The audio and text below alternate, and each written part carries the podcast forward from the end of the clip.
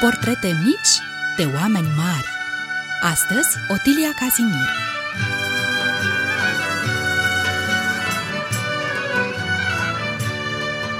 Bun găsit din nou, dragi prieteni! Vă spun uh, Lelia și Dana, cele două ghide ghidușe ale voastre, prin lumea marilor oameni de cultură de la noi și de pretutindeni. Astăzi ne vom apropia de o poetă timidă, cu suflet de copil, interesată de respirația insectelor și de sunetul creșterii firului de iarbă, Otilia Casimir. Mai întâi, trebuie să știm că acesta nu este numele real al scriitoarei, dar să o luăm cu începutul. La 12 februarie 1894, în localitatea Cotul Vameșului, undeva aproape de Roman, se naște o fetiță, cea mai mică din cei cinci copii ai familiei învățătorului Gheorghe Gavrilescu. Fetița se numea Alexandra. Alexandra Gavrilescu. Când copila avea patru anișori, familia ei se stabilește definitiv la Iași, cumpărând o casă în cartierul Beilicului, pe strada Bucșinescu. În copilărie, Alexandra simte lipsa prietenilor de joacă, după cum ea însă își mărturisește. Am fost o fetiță tare cu minte. Toți erau mai mari decât mine. Mă jucam singură, mă sfiam de toți. Uneori cântam, alteori priveam gâzele, păsările, când se topeau zăpezile. Suflet gingaș și sensibil, Preocupat de poezie și astronomie, Alexandra începe să scrie poezii încă de când era copil. Ba chiar pe când avea doar 14 ani, trimite poezia Noapte la revista Viața Românească din Iași, dar e atât de timidă încât în loc de semnătură desenează trei steluțe Poemul ajunge în mâinile lui Garabeti Brăileanu și Mihail Sadoveanu, care, încântați, o botează pe loc pe mica poetă anonimă, numind-o Otilia Cazimir. Și așa i-a rămas numele. Astfel, debutul publicistic al poetei a fost uh, discret. Nici măcar familia sau colegele Alexandrei nu au știut la început cine este această Otilia Cazimir, dar toți apreciau talentul ei. Desigur, în scurt timp, tânăra poetă ajunge să fie draga prietenă a marilor scriitori moldoveni ai vremii, Demostene Botez, Garabeti Brăileanu, Mihail Sadoveanu, cu frații Ionel și Al O. Teodoreanu, dar mai ales cu George Topârceanu.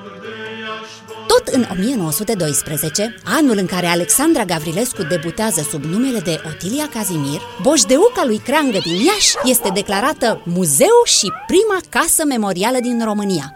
Aurel Vlaicu obține un mare succes la concursul aviatic internațional de la Aspern, Austria, unde zboară în fața a 20.000 de spectatori cu un aparat proiectat și construit de el. Titanic, cel mai mare și mai luxos vas construit în lume până atunci, pleacă în prima și singura călătorie între Anglia și Statele Unite. Iar la București, în sala Eforie, are loc premiera primului film românesc, Independența României. Otilia Casimir, elevă cu minte și silitoare, urmează cursurile liceale și apoi universitare la Iași, oraș în care își petrece toată viața. Nu încetează niciodată să scrie. Ea însăși copil, Otilia Casimir iubește foarte mult copiii și scrie pentru ei poeme și proză de o minuțioasă sensibilitate și grație. Vă amintiți? O furnică duce în spate un grăunt de jumătate. Încotro fugi surioare. Ia, mă duc și eu la moară. Și scrăbită și scrăbită că micața neîngrijită și misrufele la soare și copiii în cer mâncare, că la noi în mușuroi unul drege zece strică și de n-aș fi eu voinică, ar fi vai și amar de noi. În timpul facultății, Otilia îl cunoaște și se îndrăgostește de George Topârceanu. Se înfiripă o mare poveste de dragoste pe care cei doi o trăiesc toată viața. Otilia îi spunea lui Topârceanu top, iar el o alinta Didi. Primul volum de poezie al Otiliei Casimir, Lumini și umbre, a fost publicat în 1923, pe când avea 25 de ani, la editura Viața Românească. Apoi, vreme de aproape 60 de ani, creația literară a Otiliei Casimir cuprinde poezie, proză, în special autobiografică și mai ales literatură pentru copii. Baba iarna intră în sat, jucării, a murit Luchi, albumul cu poze. În 1927, Otilia Casimir primește Premiul Academiei Române, anul următor Premiul Femina, iar în 1937 îi se decernează Premiul Național pentru Poezie. Iată cum, cu puțină îndrăzneală, fetița timidă care se temea să-și semneze poemele a devenit cea mai cunoscută scriitoare pentru copii din România. Otilia Casimir se stinge la 74 de ani în casa în care a locuit și a creat vreme de 69 de ani.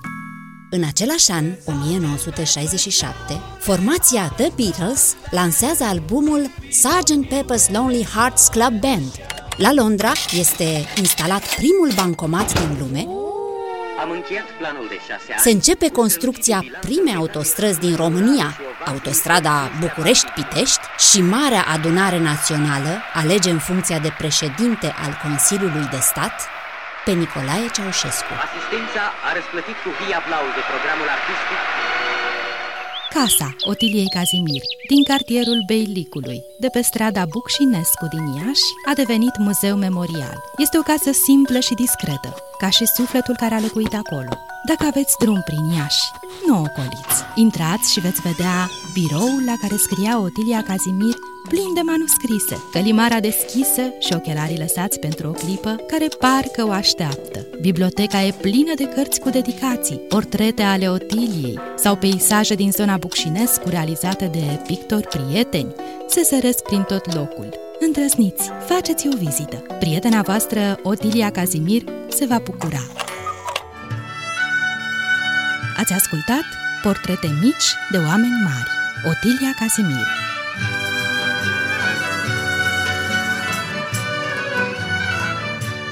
Au adunat toate acestea privind prin sufletul timpului cu dragoste și bucurie ale voastre prietene Lelia și Dana.